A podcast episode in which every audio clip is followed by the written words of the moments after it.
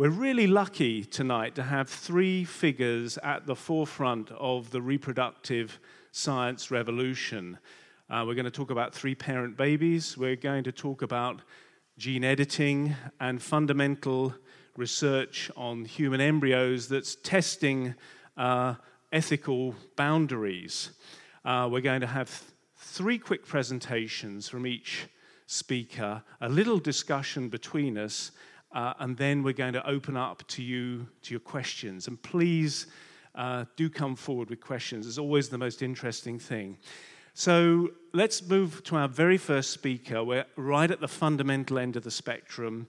Uh, she works in Cambridge with Professor Magdalena Zernicka Goetz on very fundamental embryo research, studying the first few days of life. Uh, Marta Shahbazi was the first author of a very highly publicized paper. First author, by the way, in scientific jargon means does, did all the hard work. Um, and in that paper, they described how they doubled the time that human embryos can be grown in the laboratory without any maternal tissues, which has got very important implications for understanding development. So, without any further ado, please welcome Marta.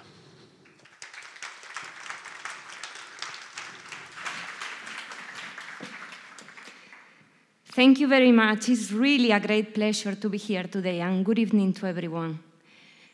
So, if, yeah, let's start. So, let me start with a historical picture. This is actually the first human IVF ever done, which was done in 1969 at the University of Cambridge, exactly in the same building where I'm working now. So, you can see the egg, you can see the sperm, and the sperm is about to fertilize the egg. And once the egg will be fertilized, it will start dividing from one cell to two cells, four cells, eight cells, and so on. This would be day four of human development. Now, by day five, the embryo will start making a central cavity that you can see now. And you can appreciate that it's surrounded by a protective cover that it will be broken, the embryo will come outside, this is day six, and now it's ready to implant in the uterus. So we can take these embryos and transfer them to mothers. What happens next with the embryo? Well, the answer is we don't really know. And we don't really know because we are taking these embryos and putting them in the mother.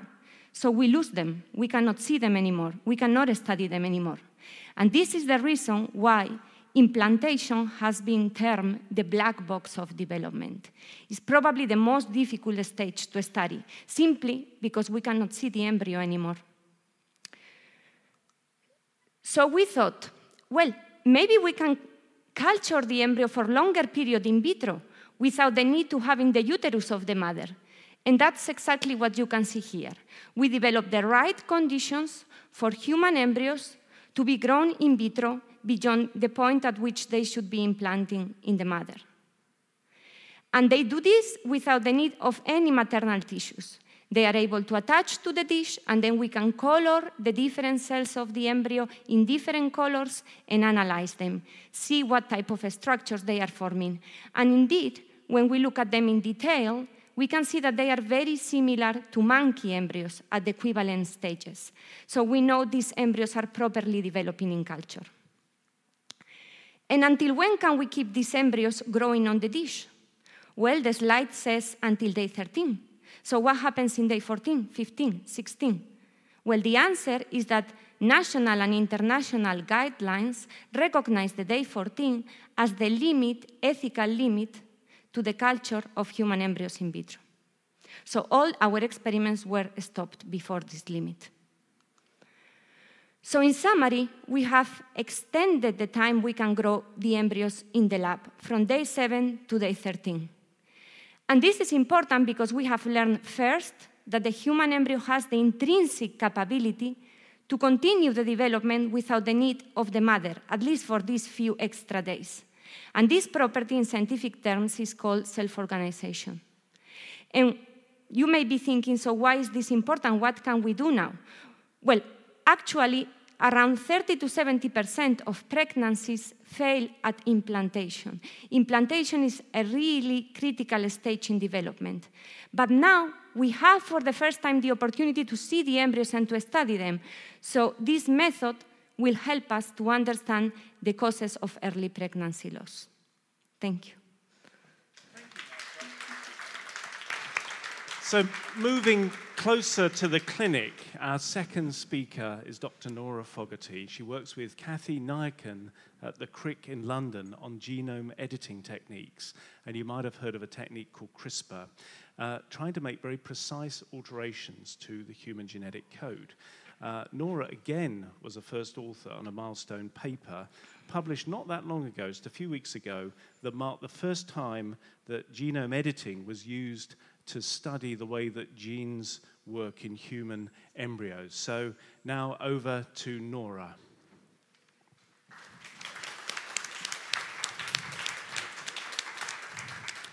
Good evening. So, in our lab, we're really interested in looking at the molecular mechanisms involved in early human embryo development. And to do this, we uh, started a study recently where we wanted to see could we use gene ed- genome editing in the human embryo. So before we had done this study, we didn't even know if this technique would work in the human embryo. So this was the first time that a lab had been granted a license to use genome editing in human embryos. So just to give you a quick background on genome editing. So our genome describes the collection of all of the genes in our body, and the genome is contained in every single cell. And then the gene is the sequence of DNA which will encode a specific protein. So, when we talk about genome editing, this is um, a set of molecules that we can use to make changes to the genome or to genes. And the technique that we used is called CRISPR Cas9. And in this tool, the CRISPR Cas9 is honed to a specific site of the DNA, where it'll then induce a break in the DNA. And then in all of our cells, we have DNA repair mechanisms which make sure that we are able to repair DNA so that we're not damaging it. But this machinery is faulty, so sometimes you get extra bits of DNA added in or bits missing. So when we're using genome editing, we're relying on the, the cell to make mistakes. So when it makes a mistake, the gene is then rendered inactive, and we can then begin to study its function. So we were interested in looking at the cells which are labeled here in green. So this uh, green is labeling the protein OCT4, and this is the protein that we wanted to use genome editing to knock out its function. And we were really interested in looking at OCT4 because this marks the cells that will go on to make the, the baby. So at this stage, which is day six, there are about 200 cells in the embryo, but it's only about 8% of the cells, which are the cells labeled in green, which will go on to make the fetus. So we're really intrigued, like what is special about these 8% of cells in comparison to the rest of the cells in the embryo. And also, we know that OCT4 is really important for human embryonic stem cells. So, again, it's these green cells that express OCT4, which we can culture to make human embryonic stem cells. So, we used CRISPR Cas9 to inactivate OCT4. So, in this video here, it's showing the, um, the way that we injected the genome editing tools into the human embryo. So, this is a human zygote which was donated to us by patients who had undergone IVF, and they had embryos that were surplus to their family building. So, this micro injection needle will inject the CRISPR Cas9 into the two pronuclei. So, these are the male and female pronuclei, which will then fuse to give the fertilized, um, will give the, uh, the zygote. So, we inject in the CRISPR Cas9 and then we culture the embryo and look to see how its development is affected. So on the, the far side of the panel, we can see our control embryo. So here we see again that the one cell embryo will divide into a two cell and a four cell embryo.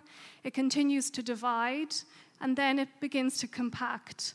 And then again, we see the formation of the cavity, and then the blastocystis will really nicely expand. And then eventually, this will hatch. However, when we use genome editing to inactivate OCT4, we can see that the embryo, it still undergoes the early cleavage events. So it goes from two cells to four cells to eight cells. It begins to compact. We see the emergence of this cavity, but then instead of the embryo really expanding nicely, we see it undergoing iterative cycles of collapsing in on itself, and it's never able to form a nice blastocyst. So, this suggests to us that OCT4 is really fundamental to human blastocysts and that human embryos need OCT4 to develop properly. And then also, when we look at these embryos in terms of the different molecules that they're expressing, we can see that the embryos which have been edited for OCT4 are really messed up. They're not expressing the right proteins in the right cell types. So, again, on the um, right of this slide, we can see that the edited embryo. It doesn't have the same number of cells, it's not expressing OCT4, and it's not expressing another really important protein called NANOG. So, this shows to us that we can use genome editing to look at a gene that we think is important in the human embryo, and we can get, gain insights about its function. And this is going to be a really powerful tool for us to unravel really important genes in the human embryo. Fantastic. Thank you. Thank you, Norah. So now our final speaker, Professor Sir Doug Turnbull of Newcastle University, a neurologist and an expert on mitochondrial disorders, uh, who's been at the forefront of efforts for more than a decade to prevent these serious genetic diseases by the creation of what's popularly called three-parent babies. Uh, over to Doug. Good evening. I, am a slight fraud here in the fact that I'm not an embryologist. I'm a clinical doctor, and I spend most of my time looking after patients. And I look after patients with a group of diseases which are called mitochondrial diseases. Now, I'll explain a little bit about those. Um, and I've looked after these patients, and we look after about 900 patients in Newcastle. This is a genetic condition that affects about one in 5,000 of the population. And the reason why we started this work, and Roger said about, about 10 years ago, this, we first met, I first met this lady in the late 1990s, and it's over 15 years we've been working on this. And this poor lady had six pregnancies where her child died within 48 hours of birth. And as you can see there, she does apparently have one child that you can see on the um, top right hand picture, who then subsequently you can see later in life, who had a severe neurodegenerative brain disease and died. So you've got something which is severe, we can't treat. And what do, parent, what do patients want? They would like not to pass that on to their children. So, what are mitochondrial? What are mitochondria? Well, mitochondria are the powerhouses or the batteries of our cells.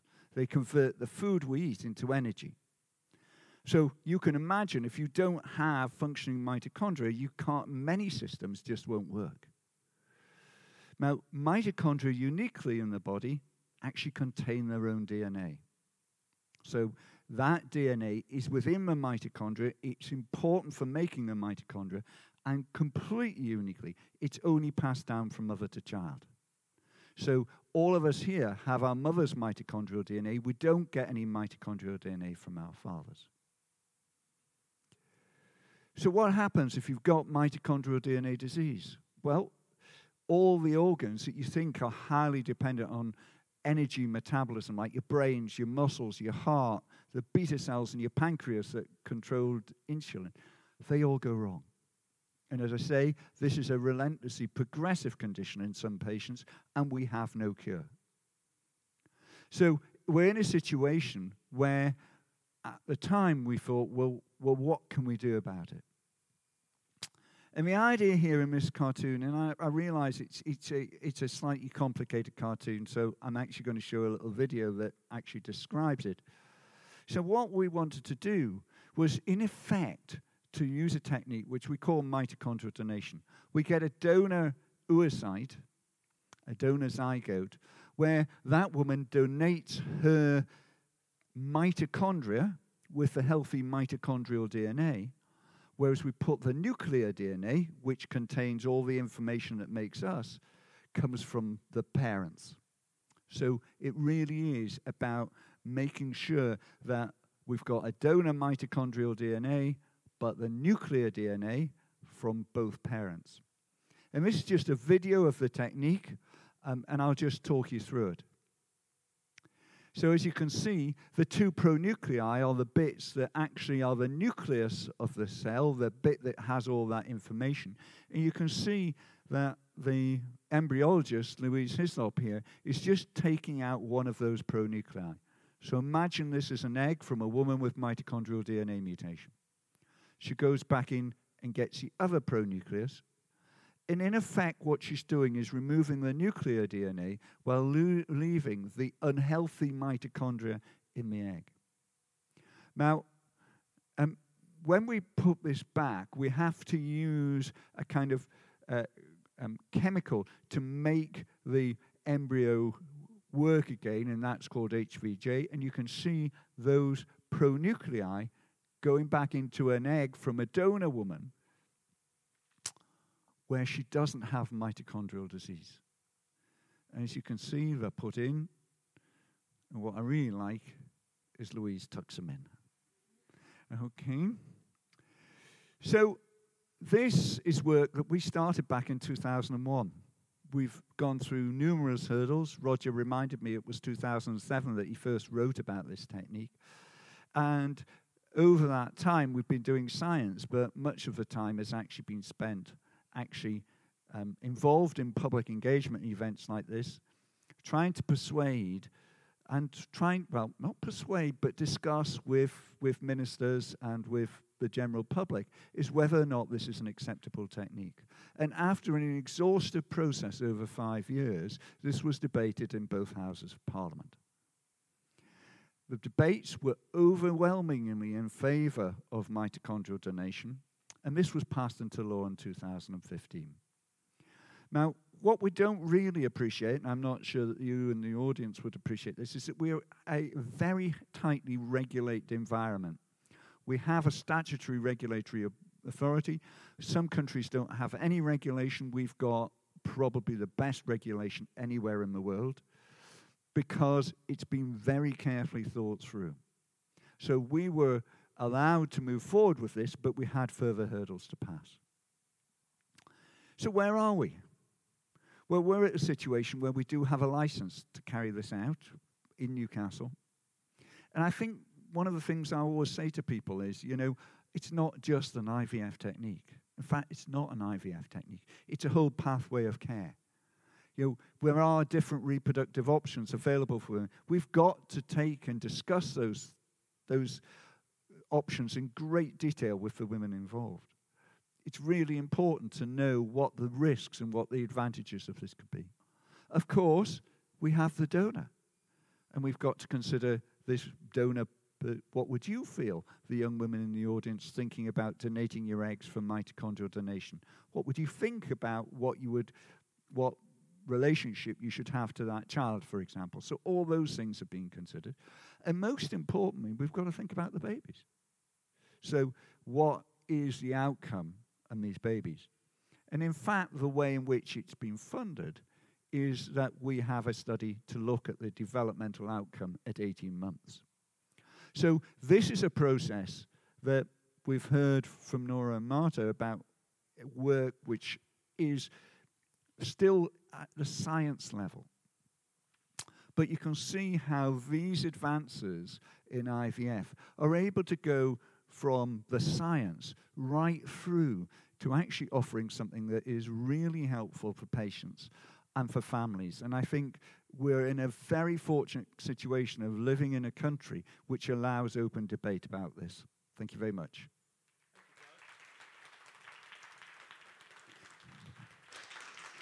We're just going to just talk through some of the, the bigger issues among ourselves and then open up to you for, for questions. But I think the first thing to open with is how important it was, um, the very first IVF with Louise Brown. She was born on the 25th of July 1978 in Oldham General Hospital. It was very controversial at the time. Steptoe and Edwards were being accused of being Frankensteins. There was a lot of angst about it. Um, and yet, um, many years later, Edwards would get the Nobel Prize. Um, give, give, me a sense of how important that moment was. Um, I mean, let, us let, start with Doug, because you, you can probably remember yeah, it. Yeah, I, I can. Thank you very much. These two were far too young.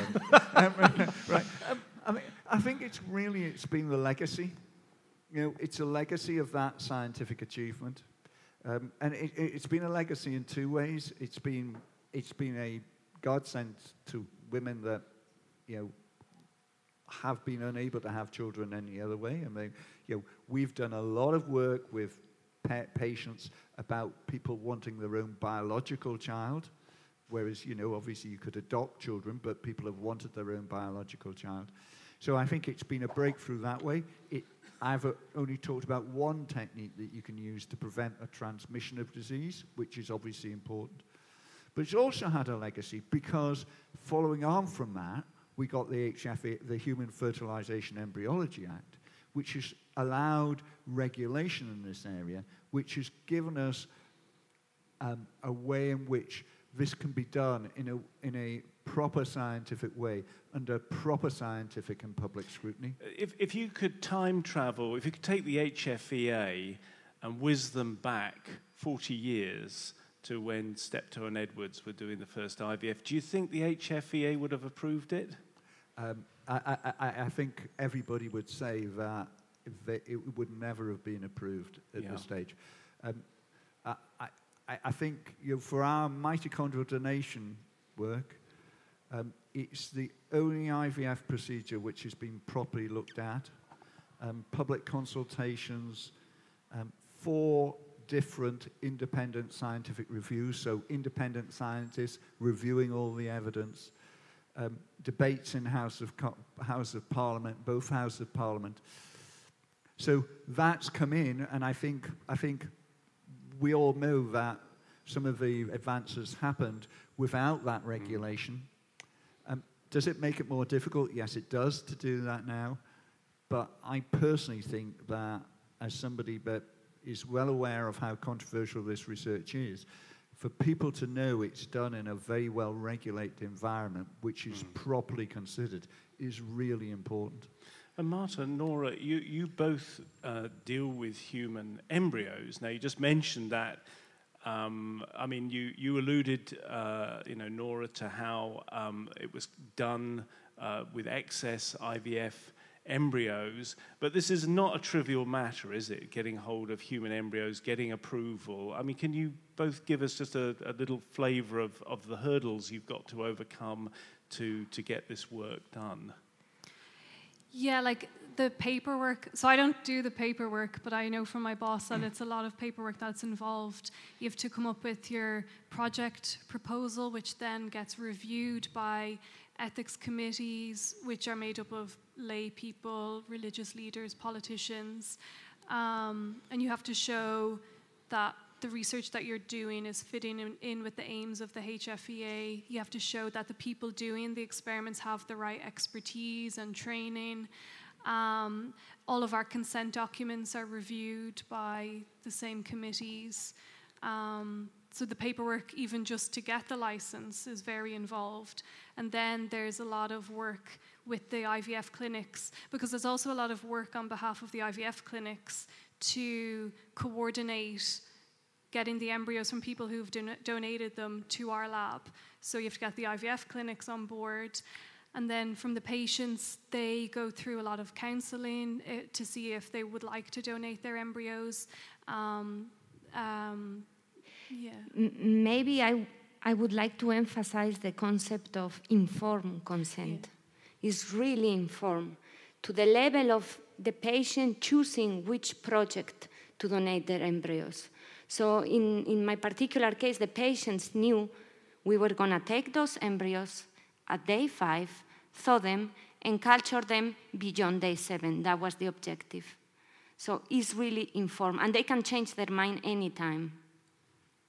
So, one technical detail I want to highlight that I saw in a couple of the presentations, you talked about pronuclei.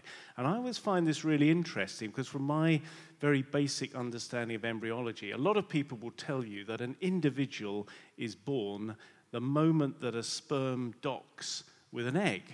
But in fact, the genetic, you know, we're all mixtures of our mum and dad's genetic material. But in fact, for the very first moments in life, they sit in separate capsules, these pronuclei.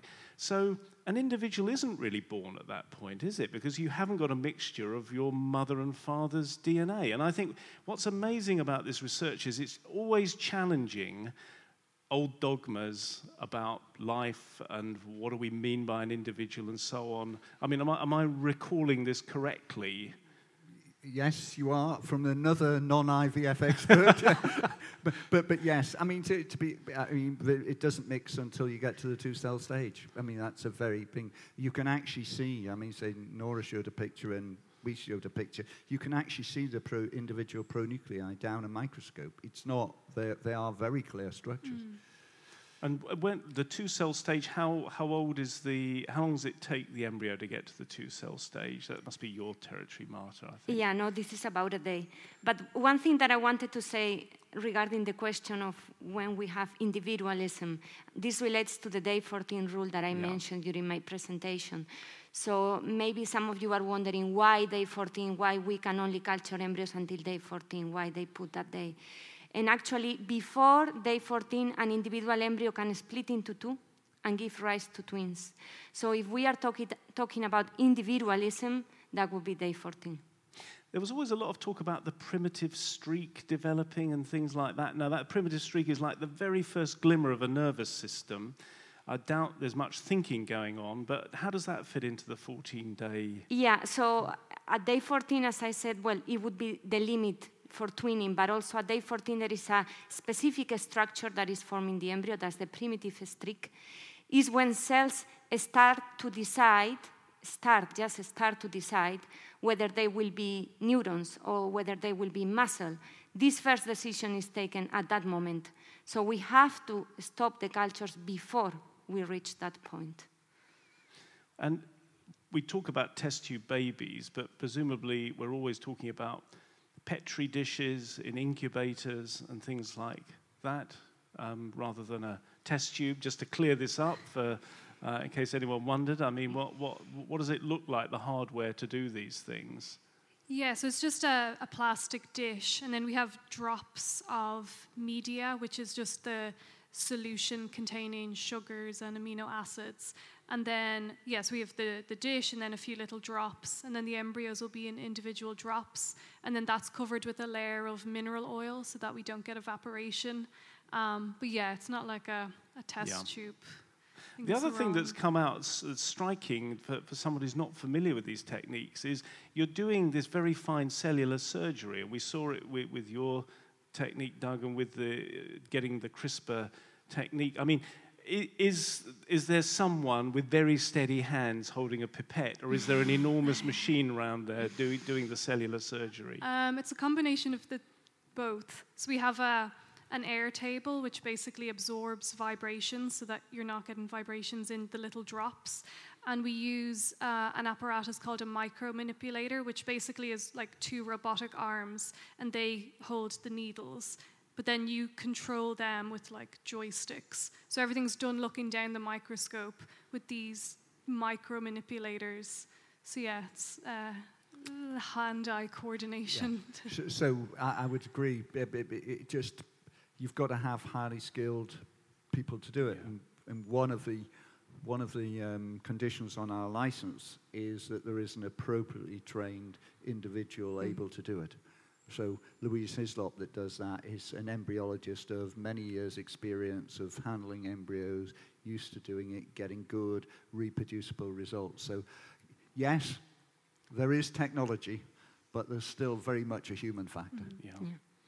But I can remember visiting the lab in the Roslin where they made Dolly the sheep, and they had a kind of factory of micro manipulating hundreds and hundreds and hundreds of um, uh, sheep eggs and so on to create dolly. So it was quite a, in a rather horrible little room, I seem to remember. It must have been pretty oppressive uh, work doing that. Let, us now move on to just where you, the next milestones that you uh, are facing in your own research. Just quickly, I think, Doug, for you, it's pretty obvious. You're, you're now looking towards the birth of the first three parent baby, but patient confidentiality and all that, I suppose you can't really tell us much about it, can you? I, I can't say anything about it. Um, um, I, I, think, from my perspective as a clinician um, and looking after patients, I, I think we want to be in a situation where we provide reproductive choice for families. I think that's what we're asking. That's what the parents and the families say, that they want to be able to make those choices. I, I, think it's up to us as clinicians uh, and scientists to provide them with those choices in the limits that society lets us. And I think that's one of the issues that is, is interesting, is that clearly society was very happy that the limit was fine with mitochondrial donation. And I think that always has to be considered. But the whole idea that people that have inherited genetic disease for which there is no current cure might have the option to try and prevent that happen, mm. which they do with some techniques now, I think is, is, is absolutely great. And I think it may be more of an option in the future. So, Norah, with your research, you've now just shown the importance of one of the 20,000 genes in the body for the, that the development. I mean, what people often don't realize is the early embryo, a lot of it turns into the placenta and so on. Only a l- little bit of it turns into the baby. What's, what's the next key milestones in your research? Yeah, so as I said, um, we now know that genome editing is this really powerful tool that we can use to study any gene in the human embryo and look at its function. And this is really important because until now, a lot of what we know about human embryo development comes from studies in the mouse, because you can do different experiments in the mouse embryo that are just not practical to do in the human embryo. But we now know that there's there's total differences between the mouse and the human embryo. So it's really important to study the human embryo in itself. Um, so now we have this tool that we can just look at any gene that we're interested in. Um, so I'm really interested in the placental cells. So I want to now start looking at what genes are involved in making the cells that will go to become the placenta. Whereas other people in my lab would be interested in the, the green cells. Um, right. Yeah. And, and Marta, on the very basic front, I mean, the couple of, uh, of you have mentioned stem cells, and I suppose what we should say is that the, the very early, um, those green cells, they are what's called uh, totipotent stem cells, I seem to remember. They've got the ability to develop into any cell in the body. And just tell us a little bit about you. You've decided to forget about making embryos with eggs and sperm and tried to make embryos just with stem cells in your, not your own work, but in your laboratory? Yeah, so as I said, there is a limitation to the use of embryos for research. Also, there is a limitation, well, first, in terms of manipulation, but also in terms of time. We cannot go beyond day 14. So, we cannot study this process of primitive, primitive streak formation that we mentioned before. And really, this is the key moment when the head is formed, the tail is formed, like when the body shape is determined. So how can we study this process? So us, like mm, mm, the lab where I work and other groups, are trying to mimic these processes using stem cells. And stem cells have the ability to make heart, to make neurons, to make bone. We just have to find the right conditions to tell them what to do and when to do it. And maybe this will allow us to use stem cells to reproduce certain aspects of the embryo. And this is what nowadays is called synthetic embryos, is reproducing certain aspects of the embryo using stem cells. Now, I seem to remember the, re- the recipe for, a, for a, a, basic embryo has got three sorts of early stem cells, and you've made an artificial embryo with two of those yes. sorts so far. That was a mouse embryo. For the human, we are really far away because at the moment we only have the stem cells of the embryonic cells. We don't have stem cells of the placenta, for example, or the, third, the third type, so we wouldn't be able to mix them together. So there are lots of challenges for the future. ahead of us. Well, I think before I open up to the audience, let's just have one last answer from our three distinguished guests, just trying to look into the future. Maybe not 40 years, because that feels a little bit too far off, a little bit too sci fi. But in the next decade or so, could you each give me a sense of what striking development in reproductive uh, science and medicine you expect to see? Maybe, Doug, we'll start with you. I, mean, as I say, I'm not uh, uh, an IVF, well, an embryologist, somebody studying. I do think I always come back to what I do, which is look after patients. And I just think, where do I see this going? I do think there are going to be many more options for patients in the next few years. And I think that's great.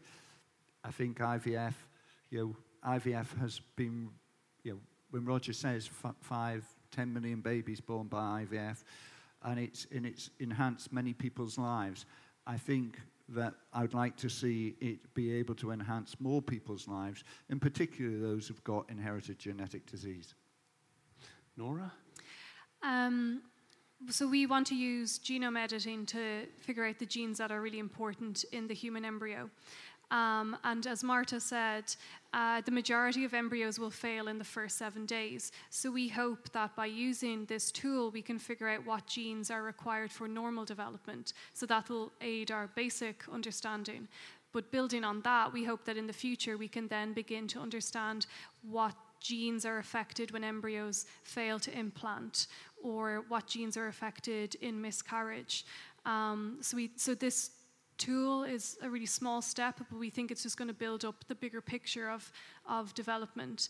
Um, and then we can apply this knowledge to hopefully refine IVF methods, um, to understand uh, early placenta, uh, early pregnancy failure, and then maybe in the future they could come up with therapies maybe to uh, combat that. And then also because we'll be revealing the genes that are important for stem cell formation, we can improve the different types of stem cells that we have, which again will be able to help with therapies.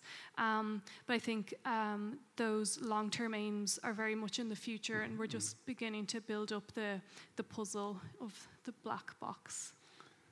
Marta, what do you expect to see? Yes, so I think one important question still in the field is which embryo we transfer to the woman. So after undergoing an IVF procedure, there will be many embryos and we have to choose the best.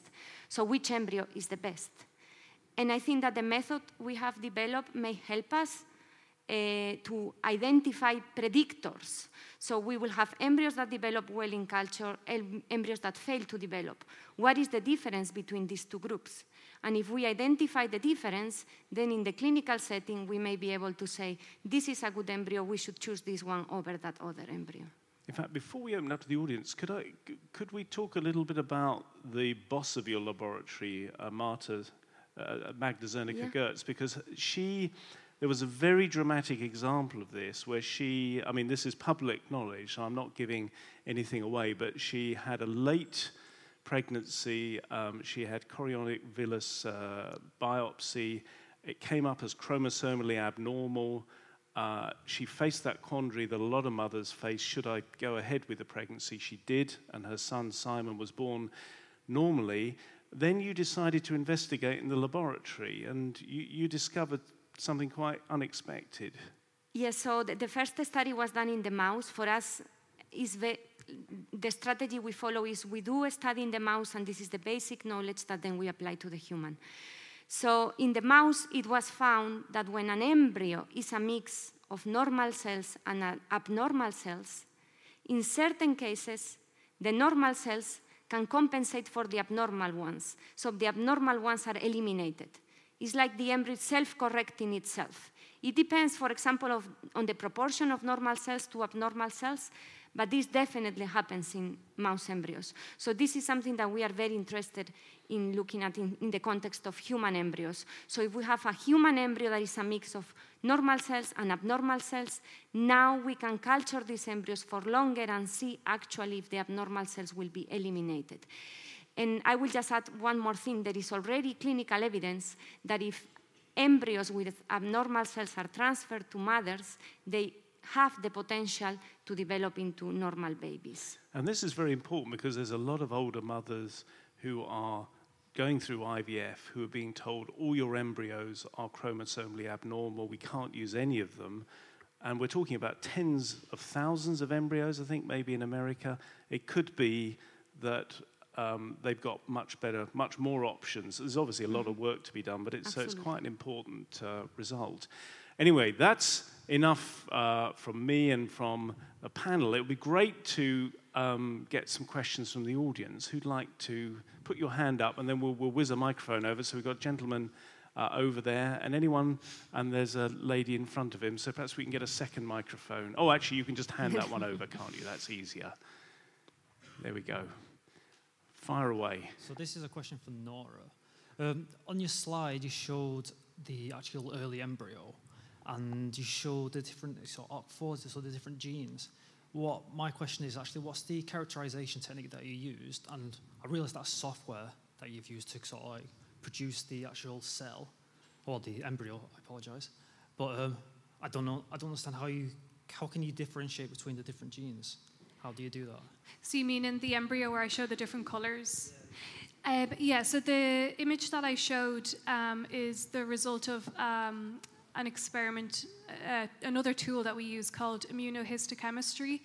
And in this tool, we use um, what are called antibodies, and different antibodies will recognize different proteins. So um, we have an antibody that recognizes CDX2. So wherever whatever cell expresses CDX2, the antibody will bind to and then gives off a fluorescent signal. So that's how we're able to differentiate um, between the, the cells. So do you use a photodiode to, so when it emits the light, you use a photodiode to then differentiate so if it emits more light, it's this gene, and then it emits less light, it's this gene. Yeah, so it's a, a fluorescence analysis. Yeah, and so the different antibodies are conjugated, or they are linked to different uh, fluorophores that emit at different wavelengths. So that's how you, you're able to detect the different colors. Mm-hmm. And in fact, Marta's lab uses you. You've got beautiful um, images of very early embryos, labeling using very clever chemical labels to show different uh, genes and different molecules and so on. Let's have the next uh, question. Thanks. Hiya. Um, in terms of mice being used in your research for embryotic um, development, as it's been proven in sort of cancer research and heart research, how useful is using different animals, rodents, guinea pigs, etc.? Is there not more of a development to a sort of an artificial human sense, like a, sort of, I don't know, what's the word? Um, a host that isn't, which is artificial because it's proven that animals are not the same as humans. We're all very different. All different animals have very different reproductive, heart, cancer, choose like the way the body develops. Is using, for you guys saying mice, the right thing to be using?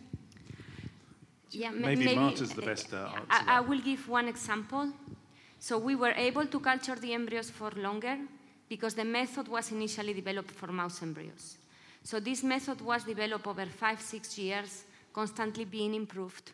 Once we had it perfectly working in the mouse, we moved to the human, and it just worked the same method.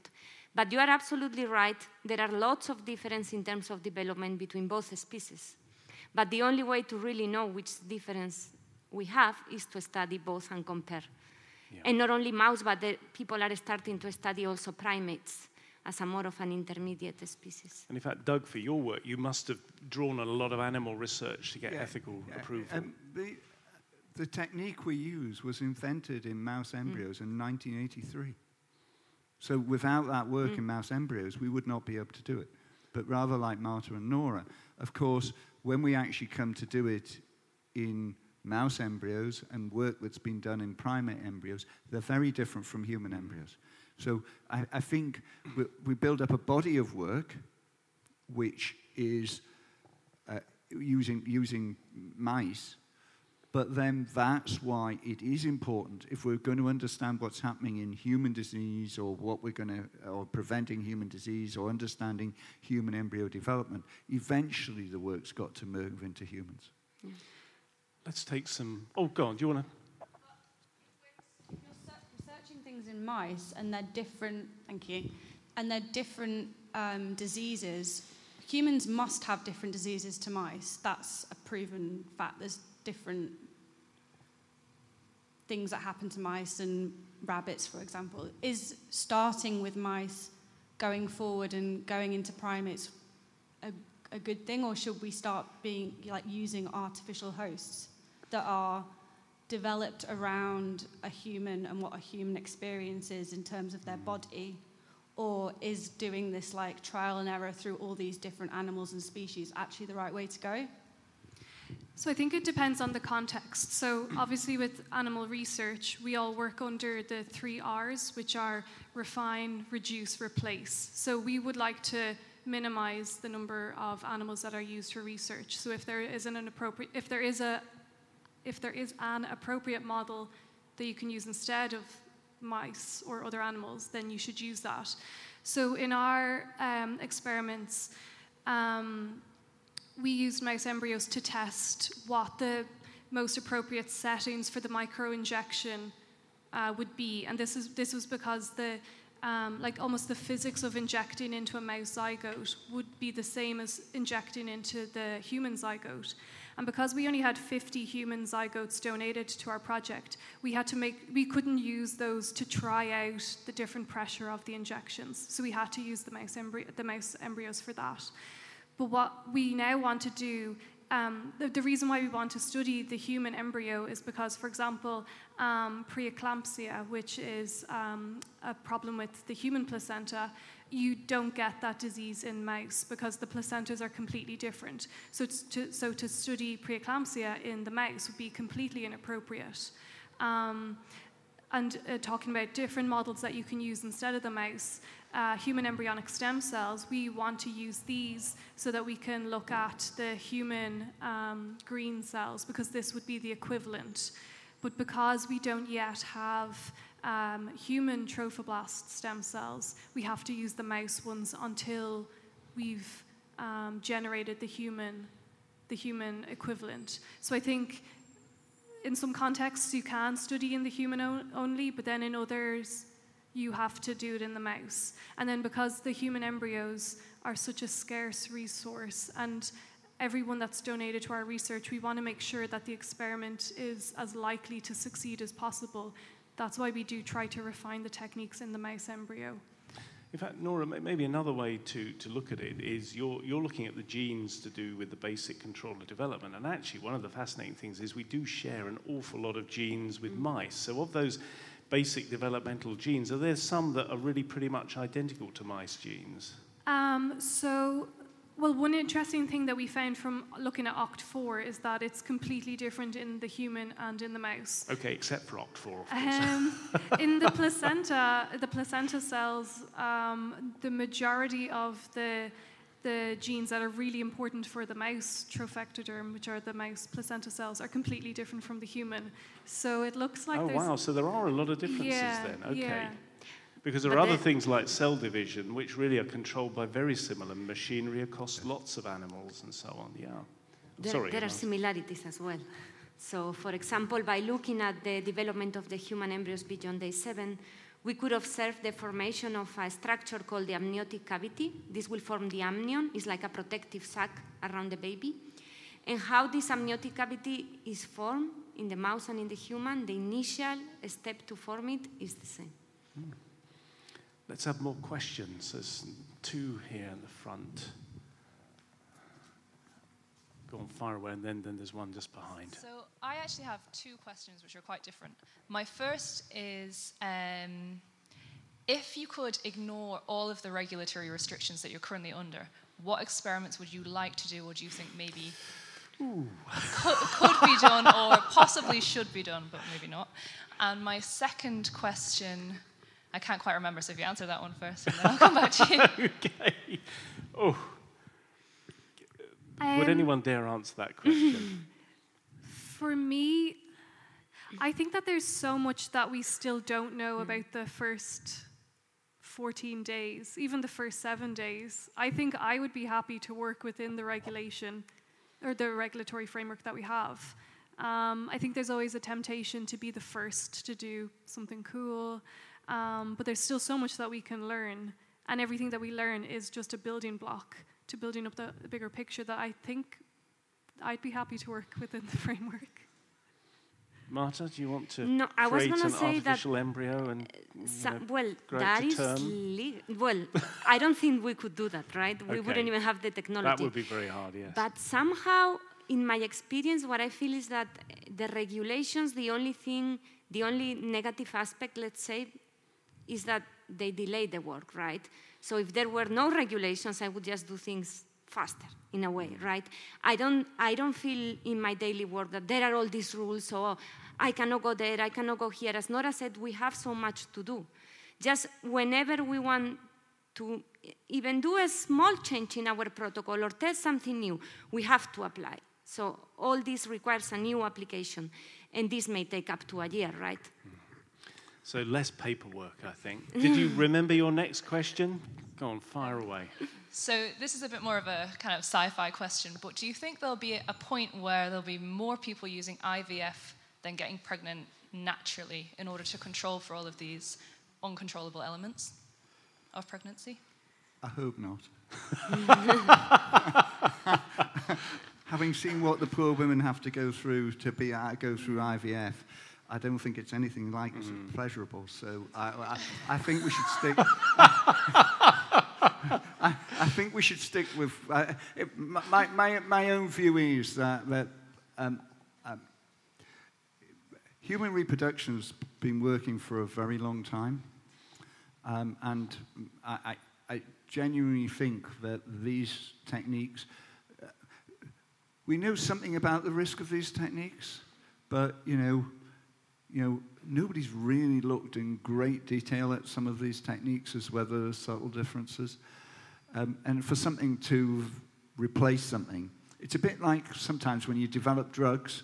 If you develop drugs for rare conditions, then the risk profile can be can be quite you, you can have a bit of risk. If you develop drugs which are going to treat hypertension or, or high, lip, high lipids, you've got to have no risk profile.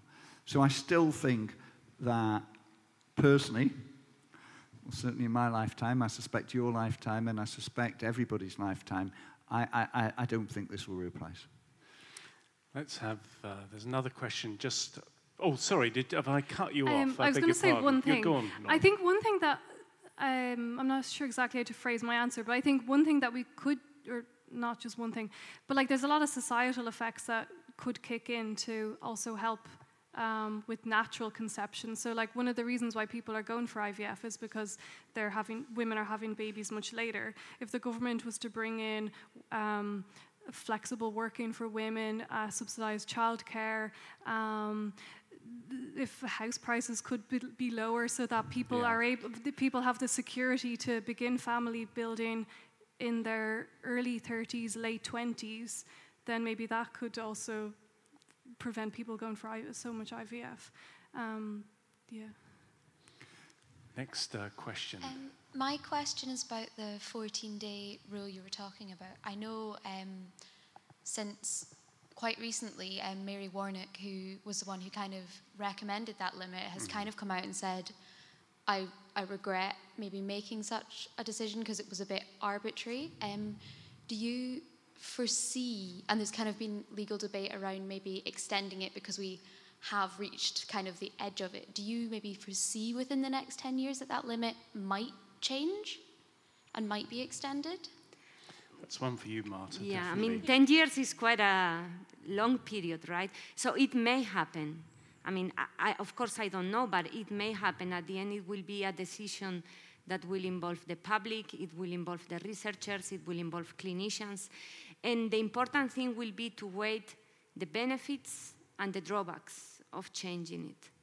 So if we all, as a community, decide there are really important reasons to extend it, then it will. And the interesting thing is, as you allude to, that the debate started. What was it at the Institute for Child Health? That's where Mary Warnock was speaking, and uh, um, Magda Zernicka-Goetz was talking about this work, and then there was a huge Observer article about it. So it's already being chewed over. let's have a, another uh, question. There's a gentleman right over there at the back. How do you think that the different levels of regulations around the world will affect the overall development of this field of study? Say, if one country has one regulation, another country has another reg- regulation, how will the dialogue work? Okay, so I, I, I, can, I can speak to some of that. So, quite clearly, in some countries, there is no regulation. The first three parent baby to prevent mitochondrial disease was done in Mexico by a, by a somebody who works in New York but went to Mexico to get around the regulation. Um, is that a good thing? Is it a bad thing? Um, um, I, I, think those of us that work in the field, and certainly, in my, my opinion, that what we're trying to do is develop a clinical service, not an IVF technique. So, lack of regulation will allow people to make a lot of money and not necessarily do the right thing by women. So, so from a clinical perspective, I'm just saying I think it's really important that we have mm. some regulation. And I'm a big fan of regulation in the UK because I think it allows us to make sure that there's true quality control. It's the same reason I'm a big fan of the NHS because I think people should get healthcare at the point of what they needed. I understand it's very different in other societies, but just from a disease perspective, I can see the way in which the, the, the different regulation is having an effect, and it may well develop. So there's health tourism, so people are going out and getting techniques mm. done in other countries. That, again, I think is bad, but I think will inevitably happen. In fact, one thing I'd just like to pick up on um, uh, with, with Norah and Doug is um, there's been, in my sort of 30 years of reporting, a big change in attitude um, to what's called germline gene alteration, where when, when, when we first talked about doing gene therapies, sort of in the early, well, early 90s or so, um, everyone said you really mustn't tamper with the germline at all. You mustn't make genetic changes that are passed to future generations. Mm. Now, of course, we've got CRISPR that provides what, could be a safe way to do it, because a lot of the early concerns were, were about safety. And in the case of mitochondria, as, as you pointed out, Doug, if you get another woman's mitochondria, you're actually making a genetic change that's going to be passed on to all her children if you have a, a, a, a girl baby. So we, there's been a, fascinating shift in opinions there, I think. I mean, when, so, again, I, don't want to seem like I'm just a great fan of the UK, but, you know, it's always not, but we, we were very lucky to live in the environment that we do because we actually had a very extensive um, um, independent ethical review by the Nuffield Council on Bioethics, which is an independent review body. And the, the, the thing, I mean, they, they basically said that they felt if it was safe and if, if efficient, then it should move forward. But one of the questions they did raise was that this is in fact germline. And that's a barrier that people, some people find it difficult to move beyond. However, it was one of the things that went out to public consultation. And it was one of the issues which was actually discussed, not with with the greatest respect and interested audience. It was a true public consultation where they went out and took you know, a reflective section of the, a, a city's society. And germline modification was one of the things that they discussed. And I think I agree with you entirely, Roger, that if that germline modification is something that is going to prevent serious disease mm. and prevent it potentially through generations, the view was that that's a good thing. Yeah. Not everybody's view, but the consensus view. And it was just a counterexample of the question because actually you, you get the sense there's a patchwork quilt of regulation. But strangely enough, if you ask anyone about germline gene therapy 30 years ago, they would have said it's a complete no no. And it's fascinating how opinions have changed. Let's, um, let's have another question here. This gentleman here with the glasses. Um, okay, the, without the glasses. Um, obviously, you're still early in the research you're doing with uh, mitochondrial replacement and um, other germline therapies. Has there been any look at costing, and is it a worry of yours that such costing will put it outside the reach of the NHS and thus make these therapies only available to those of means rather than those who rely on the NHS for treatment? Yeah, I, I think it's a very good question. I, I think um, so. So as a game, I run um, a, an NHS service, um, um, which is one of the, the, the, the few highly specialised services. So anybody in the UK can come to our centre, which is why we have 900 patients. Um, um, and the cost issue does come up. But if you do an analysis about how much it costs to prevent a child having mitochondrial disease versus how much it costs to have a child with mitochondrial disease, prevention is a lot cheaper than actually looking after patients with mitochondrial disease who might have many years of disability, who might have many years of actually needing you know, very expensive care, requiring ventilatory support. And I have many patients that, you know, the whole change, you know, I have a lady that's actually been, you know, required home ventilation for best part of 15 years now. And the costs of that are considerable. Now, she has a very good quality of life, and that's, you know, clearly justified. So I think if you do the sums, it actually works out as being an advantage. Let's have a couple more questions. Um, I've been neglecting this side of the audience, so over here, and then there's two more here. Hi, so I guess my question leads on from the ethical debate, really, and that um, we've read recently that a sheep has been managed to develop without a womb, so in an artificial womb. So I guess my question is will we ever get that far with humans? And if we do, how do we make sure that the ethical considerations keep up with the scientific mm. developments? So it's something out of Aldous Huxley, isn't it, or Haldane? Doug, do you want to? Uh, right. So I think we've, I think we've got to have public debates about this. I, I think it's an issue that is one of the reasons why this event's happening, isn't it? That people are genuinely interested in this. Um, I, I, I, think um, certainly with the ethical debates we, we, that we've been involved in, um, I, think there's always going to be two sides. And, and I, but, but, but, you know, I, I, think those debates have got to happen where there is consensus about, well, what's, what's right and where, where should you stop? Um, and again, I can't think of another way of doing that. You know, mm-hmm. Rogers just mentioned about the germline side of things. 30 years ago, we would not have been able to get this through. Now there's been a softening. Do we think about mm-hmm. gene editing? What do we think about preventing cystic fibrosis? Huntington's yeah. chorea. You know, there's all sorts of diseases that you could think, well, look, actually, you know, the treatments, some treatments there, is it better to prevent or whatever? I think that's a big debate that we're going to have mm. over the next few years as society as these techniques. I mean, Norah's shown me you can change a gene. So which gene would you change and why would you change it? And I think those are things that have got to be openly discussed. And I think we've got to listen to what the general public say. I think as scientists, we've got to be receptive and we've got to, we've got to hear what, what people think are appropriate. You often see a cycle of acceptance where people, there's a yuck factor when people first hear about research, and that was certainly the way that um, the prospect of the first IVF baby was greeted. Once people understood the joy that this technique would bring to couples who could not have a child by other means, attitudes softened and changed and became more sophisticated. Um, anyway, let's have more questions. There are a couple more.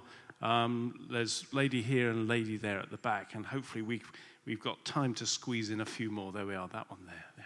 Hi, I uh, just wanted to know if one day do you think that we're gonna uh, edit genes to the point of being like aesthetic, choosing like if we're getting a boy or a girl, and I think it's quite controversial. And do you think that is going to go further that point without like society being more about aesthetic and having all the choice in the world, really? So again, I think it'll come back to regulation. Um, so at the moment, there's um, pre-implantation genetic diagno- diagnostics, And for this is where you can test an embryo to see if it has a disease associated gene. But for PGD in the UK, there's a very specific list of genes that you're allowed to test for, and mm. this is a list of genes that is associated that are associated with horrible diseases. Um, so you're not allowed to just go in and be like, does this baby will the, does this baby have blue eyes?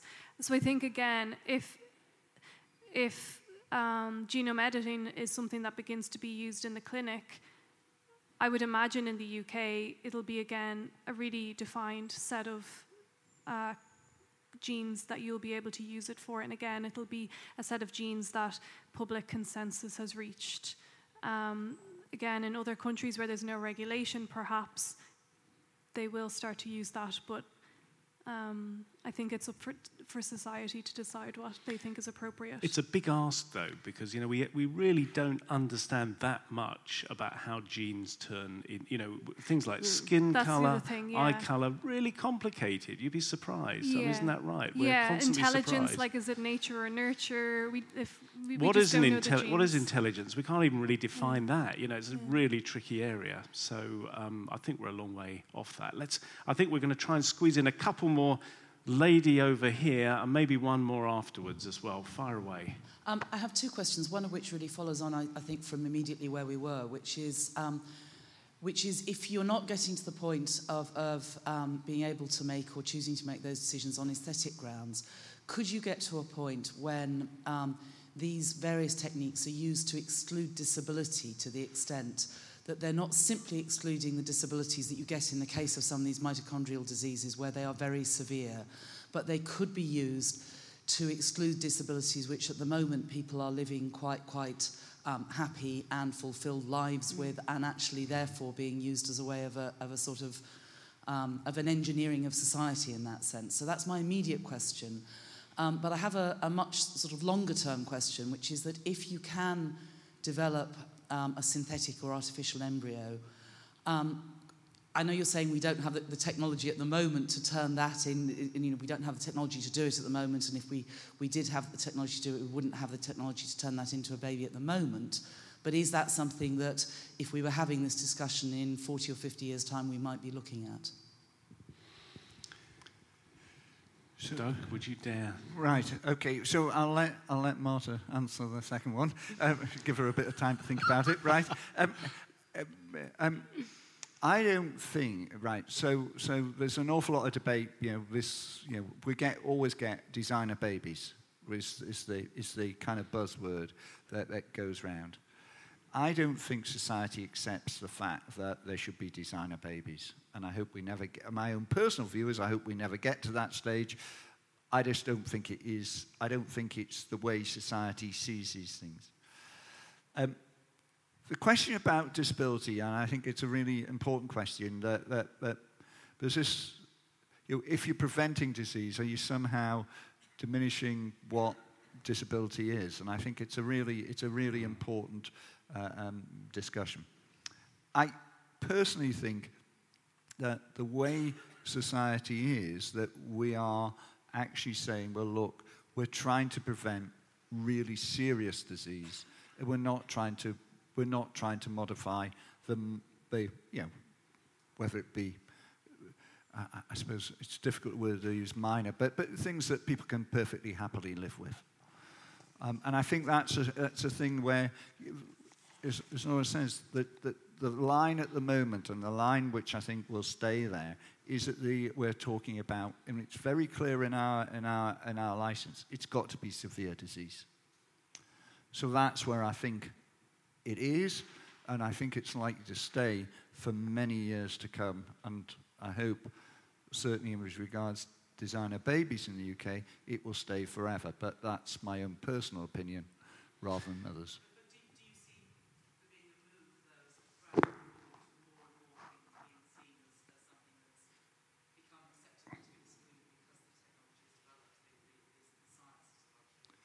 I, I, can see there might be a move to do that, and I think that those are precisely the reasons why we have a public debate about where it should and where it should not stop. So I, I can see that uh, it's like anything else that you do in medicine. You can improve and improve. You know, the current, the current me- issue in medicine is that we keep, you know, um, we are straying off the subject, but you know, if you think about what we can do about keeping people alive, and where do we stop with you know those those quality of life? So I think that's happening in all branches of medicine, not just in the IVF area. And ultimately, you're presented with a choice, a choice that you might never have had before. And I would have thought that's a good thing overall. But shall, shall we move yeah. to artificial uh, embryos as well? So I think we will definitely have a debate in 40 years. I mean, it already started in the scientific community, also because how do we define embryo? Are the laws that regulate human embryo research applicable to these synthetic stem cell embryos? Do they have any potentiality? So, all these questions, I don't think we have answers at the moment. And the debate will just continue to grow and grow and grow as scientists um, find new things and develop new techniques. Absolutely. And indeed, I mean, this is an example, let's call it, of a half synthetic embryo. This was published last year, it was done in the mouse, but basically, this research group, what they did was to take embryonic stem cells from the mouse and they made oocytes, uh, so eggs out of them. And they could fertilize them and make mouse. So half of the embryo came from stem cells. And it gave, like, that embryo could give rise to perfectly fine mice. So that was like a half synthetic embryo, so we are definitely getting there. I think on that extraordinary note, we'll have to draw the evening to an end, I'm afraid. Uh, thank you to the Manchester Science Festival and the Museum of Science and Industry for hosting this. Thank you for those brilliant questions, and please give a warm hand of applause to our brilliant speakers. Thank you very much.